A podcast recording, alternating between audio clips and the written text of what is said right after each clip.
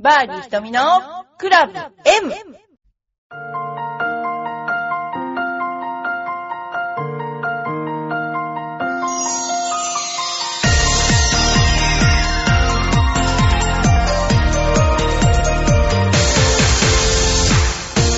こんにちは。バーディー瞳のクラブ M。皆さんいかがお過ごしでしょうか、えー私たちはこの間金曜日の日に、えー10周年を迎えて10周年記念コンペに行ってきました。実はその日はもう朝から、まあもうちょっと止むかなと思ったらもうド雨で、それでまああの12組のコンペだったんですけど、当日欠席者一人もおらず、で、コースに行って、もう、グリーンに水が溜まっちゃうぐらいすっごい雨だったんですけど、誰一人やめようと言わず、でもご高齢の方もおられたので、84歳の方もおられたので、じゃあハーフもありにしようってことにして、一応ハーフ組と、えーワンラウンド組、ただ日没が早いのでスルーにしてもらってですね、尾身川東急さんの方で、えー開催しました。で、11月11日で、私があの1並びが好きなので、11月11日にさせてもらったんですけれども、なんかあの、その一番ご高齢の方に言われたんですけど、あの、11月11日は雨なのよねって、これはなんか、どうしてですかって聞いたら、毎年それな雨らしいんだけども、あの、浦安の近くに明殿っていうところがあるんですよね。あの、川に近いとこなんですけど、絶え、絶えなる、明っていう字に、えー、田んぼだ。明殿、あ、殿じゃない。天は違う。えっ、と、学天の天ですね。天。それで、その明殿ですね、明殿に龍神様が上がってくる場所があって、その龍神様の祭りが11月11日なんだそうです。で、11月11日は、だから、絶対に雨っていう風に言われて、ああ、そうなんだと思って、全然知らなかったと思って、えー、まあその人が言うにはね、本当毎年雨なんだよっていう風に言われました。でも、あ、そう言われてみれば回転した日もそうかもしれない。すっごい晴れてはいなかったかも。でもですね、全員やりました。まあ商品も今回はちょっと出したんですけれども、商品もちょっと豪華でした。肉とか、え米とか、いろいろ出しました。で、結局その、ハーフ組とラウンド組のスコアなんですけど、ハーフだけにしました。で、ペリアにして、あだペリアにしまして、上限を半で40にして、えーやってみましたね。それで、そうしたら、もう本当にこの雨が止まない、私としてはもう、どうしようって感じの、もうちょっと状況において、お客さんたちはすでに、ペリアなんでしょって、いいスコアを、どっちかハーフいいスコアを、あのいい方、スコアのいい方を出すと、ペリアで当たんないかもしれないから、どっちか出す、どっちのスコアを出すかは自分たちで決めさせろって今度言い出したんですね。それで、おー、こんな雨の時にそんなことまで考えると思いつつ、もう本当にですね、あの、いい方を出して、もうロト6みたいな感じで出してもらって、で、あの、順位を決めたという、天末なんですけどね。えー今回は、えーペリアでやるか、ハンデ戦でやるかっていうことに関して、あのー多数決を取ってくれっていう シビアな意見がありまして、で、そのペリアの意味もわかんないとか言われて、それで一応お客さんにアンケートポストを作りまして、どっちがいいかアンケートを、あの取りました。それで今回はペリアです。やりましたけど、でも毎回ガチのハンデ戦でやってます。で、そんなことで、一応あのもう、スルーだったんで、意外とスルー早く上がりまして、で、今度パーティーなんですね。パーティーは浦安でやることになっていて、練習場を、あのー、なんですかね、あの、片付けて、あの、テーブルを置いて、えー安いお惣菜を買ってきて、えーまあみんなで食べるっていうね、恒例の、え1000円パーティーなんですけどね、1000円出しパーティー。で、あのーまあ、そこでですね、パーティーで表彰式をやった時に、ほぼ全員当たる仕組みにしておいて、やりました。で、今回のパーティーが一番盛り上がって、なんで盛り上がったかって聞いてみたら、なんかね、生還したっていう、無事生還したっていう感じだったらしいです。そこまでして、皆さん、本当に若い人ばかりじゃないんですよ。体壊したら本当、こんな雨で体壊したら、話ね、逆じゃない、本末転倒じゃないかっていうような人までやっていただいて、もう本当に大賑わいで楽しいね、あの、コンペができました。で、結局あのー、まあね、パーティーの席で、ベスグロと優勝からね、あのー、うちのコンペは商品が決まってるんじゃなくて、いい順から、好きな商品を取っていくというね、そういうシステムになっているので、えー、ね、一応みんなでとっても楽しいコンペでしたということをお伝えしたくて えー、こうしてお話ししています。はい、ということですね。またあの、えー、来年11、11年目になりますけども、11年目になると、11年目の11月11日ってことですね。1並び、強烈1並びが起きるわけですね。また楽しく、えー、営業をしていきたいと思っております。それから今度は、えっ、ー、と、話は全然違って、つい最近見た有効な練習法を面白い、面白いっていうか、いい練習法っていうことで、私あの、この間優勝したナサちゃんのですね、練習法を見ました。で、ナサちゃんはお母さんが月切りで練習をしてるらしく、お母さんも相当知識があるんですかね。バットを、比較的重いバットで、ゴルフのボールを打つ練習をしてたんですけど、よくあることなんだけど、とっても体の捻転をうまく使って、で、何ですかね、あの、クラブヘッドをうまく使って、で、重いものを振るのには、手先では振れませんから、えー、すごいボディターンというかね、あの、粘点力でしたね。そういったことを鍛えるのには、あの、とてもいい練習だなと思って見ていました。ということですね。えー、練習法もすごく大事なので、ぜひ皆さんも真似して、そういう練習をしていただければなと思っています。はい。えー、次に、えっ、ー、と、ちょっとお便りを紹介したいと思います。お待ちくださいね。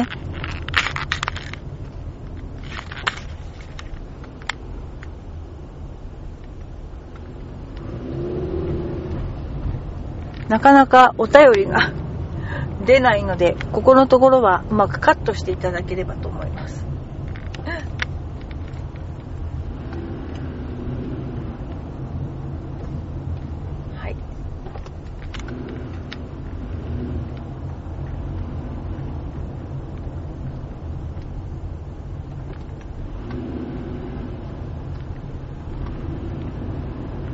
はい、それではいつもありがとうございます。えー、ラジオネームよいこママさんです。ひとみさん、こんにちは。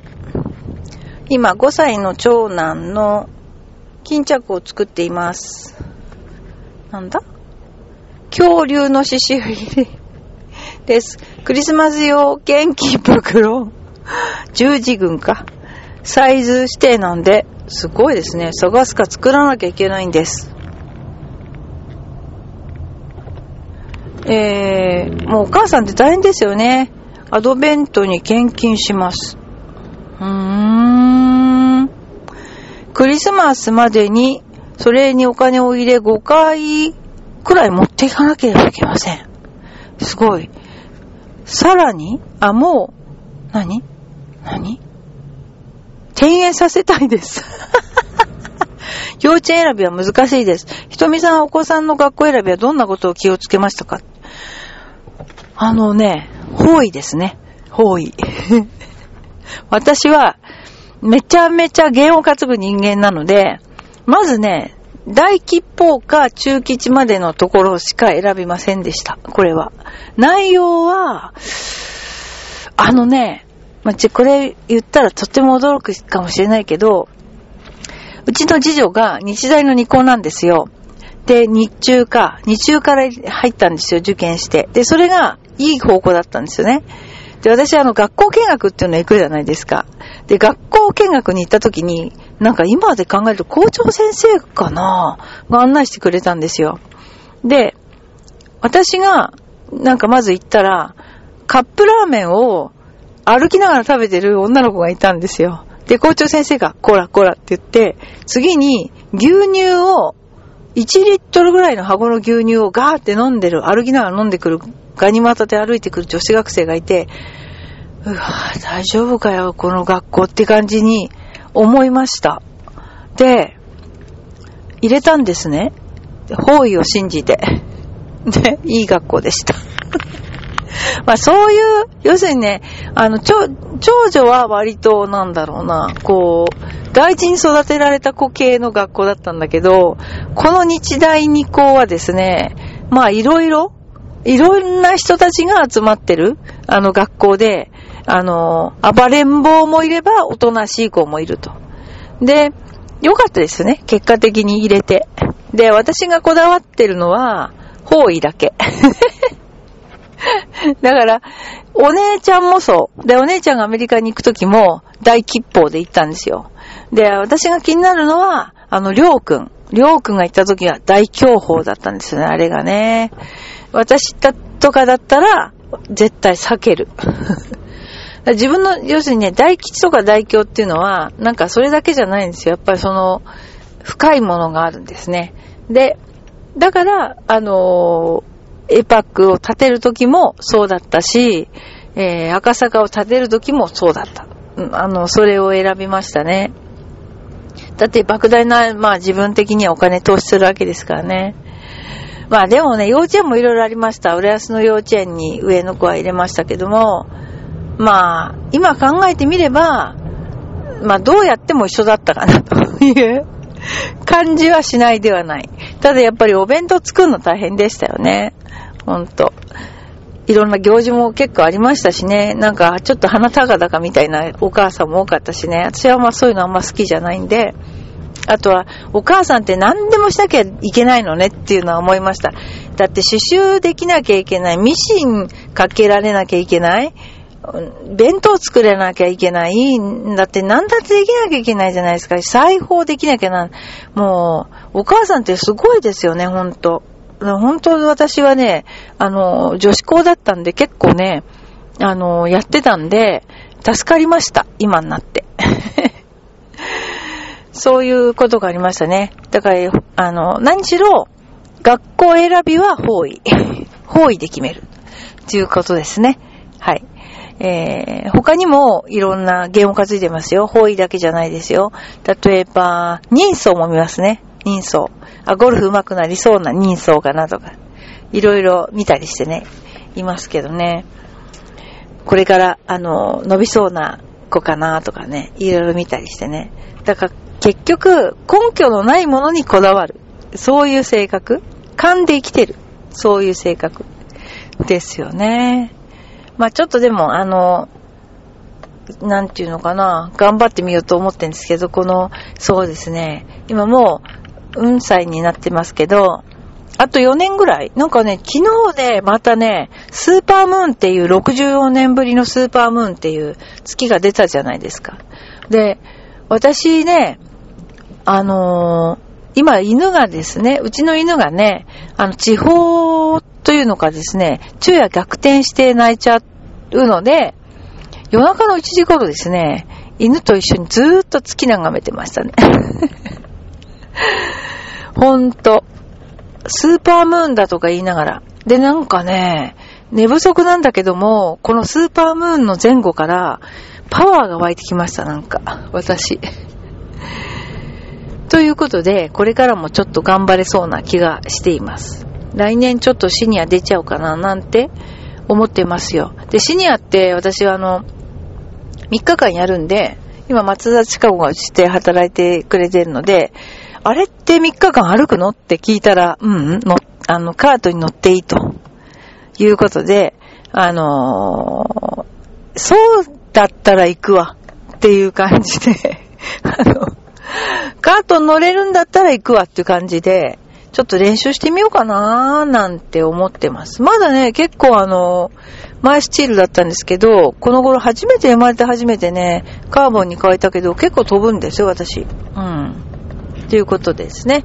えー、もしかしたら来年、菅野瞳っていう人がシニアに出てるかもしれない。ババア試合に出てるかもしれないよ。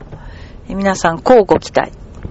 ということで、えー、まあ今そんなようなね、えー、よいこママさん、毎回本当によいこママさんには、えー、ネタをいただきありがとうございます。また来週もよろしくお願いします。それから、あのー、今、サボってネタをくれないあなた、ネタをくれないあなたも、チョアヘヨに早くネタを送ってください。ということで、えー、ネタお待ちしております。これからそれで12月はですね、忘年会が、あの、始まってまいります。えー、12月は赤坂もエパックも忘年会があります。えー、ビンゴの商品も募集していますので、えー、皆さんよろしくお願いします。はい。えー、それでですね、えー、っと、昨日、私、あのー、浅草ビューホテル行ってきました。えー、と、ただのチケットをもらったからなんですね、これがね。それで、ビュッフェですね、えー、だったんですけど、すごい、あのいろんな種類のですね、初めてですね、あんなに種類のあるビュッフェは。皆さんおすすめですよ。で、6、7時ぐらい、割と早く着いたんですが、今度は、なんかあの、なんだろう、巣鴨のトゲ抜き地蔵から来たような人たちが、あの、いっぱい集まってきてですね、すごくね、あの、あれですね、あの、賑わいましたね。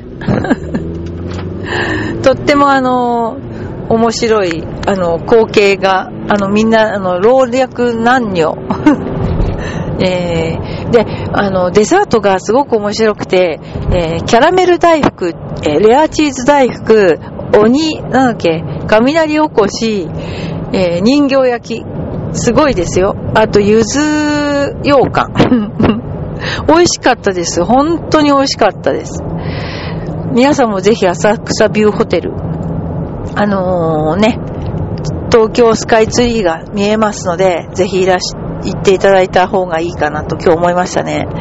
え東京スカイツリーのその正面になんか二人だけのこうブースみたいなところが何箇所かありましてね。で、そういうところに若い、えー、カップルがね、来てましたよ。ということで、えー、昨日のお話でした。なんかゴルフの話全然してないですよね。あ、そうそう。ゴルフのね、ルールの話、あのー、この間すっごいドア目だったんで、あの、コンペの日に、コンペルームに集まってもらって、ルールの解説をしてたんですね。そしたら、その、ローカルルールっていうのがありますね。ローカルルールっていうのは、そのコースに適用されるルール。ということで、ラテラルウォーターハザードっていう項目のとこがありまして、その、えー、ラテラルウォーターハザードっていうのは普通の場合、水面を境界にするか、もしくは杭を境界にする、赤杭を境界にするんですが、その、落ちた地点、というよりも横切った地点を基準にするわけなんですね。ところが、その尾身川東急のローカルルールは、水面に落ちた地点を落下地点とするって書いてあって、もう大白熱、えー、なんて言うんでしょう、えー、論議の大、大会になってしまって、で、もうしょうがないので、コースのプロを呼んできて説明してもらったんですけど、やっぱりああいうのって突き詰めてみると、ちょっとした書き方の違いで、ある程度ゴルフしてるら、もうこういうもんかと思ってるけど、着水面とか、なんか、着水したところとか書かれると、なんか、え？って思いますよね、なんか。横切った地点じゃなくて、着水点とか書かれると。それでなんかあの、コースの人も何にもめてんだ、こう、このコンペアみたいな感じで。結局他の人はみんな、あの、そのと、その日に回る、すごい混んでた日らしいんですけど、他の人はほぼキャンセルしてしまって、で、あの、私たちのコンペだけだったぐらいなんだろうかな。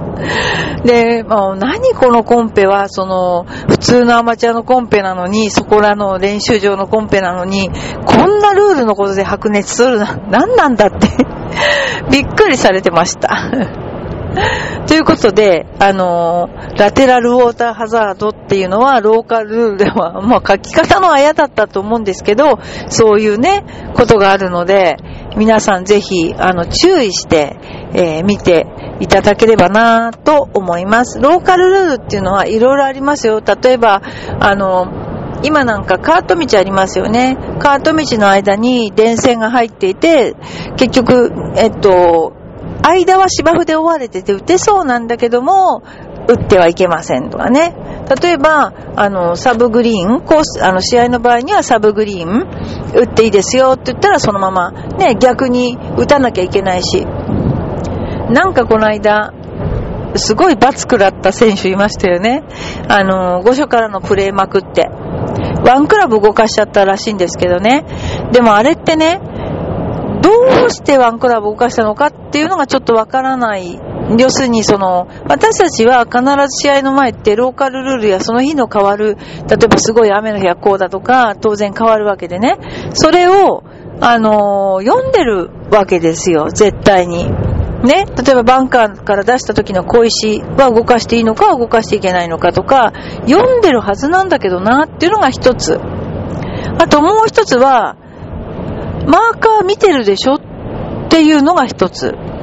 見てるけど、OK 出してるのかな？それかもしくは、失格させてやろうと思って最後まで言わないのかな？その辺が、私はわかんない。だって、絶対に、動かすときには動かしますって言って、マーカーに許可を得て動かしてるわけですよ。で、マーカー見てないっていうことでしょ？だって分かってるんだから。それで、かつ、見てなくて、ワンラウンド黙ってる。どっかで絶対見てるわけですよ。それを黙ってる。そして最後に失格にさせちゃったっていう風に私は思われても仕方ないと思うんですよね。で、それがプロかっていうと、そんなの絶対フェアじゃないですよ。そう、そういうのって。だって基本フェアの精神でいかなきゃいけないのに、ね、そういうことやってたって絶対に、あのね、ありましたよ、いっぱい。ミシェル・ウィーンの時だって失格、わざと最後まで言わなかったとか、あるけど、そんなことで引っ掛けて、プロだからって引っ掛けたってね、そんなの面白くないですよね。後味悪いですしね。まあそんなことで、あのー、あれはマーカーさんと、まあ選手両方悪いんでしょうね。ということで、えー、まあいろんな、すごいいろんなルールでね、例えばボールを投げたら池に落ちて大捜索隊に なっちゃったとかね、まあ、いろんなね、あの、ことがありますね。まあでも、あのすべてはやっぱりね、ある程度フェアの精神ちゃんと乗っ取って、えー、気持ちよくやった方が自分もいいんじゃないかなと思います。はい、ということで、バーディー瞳のクラブ M、えー、また来週。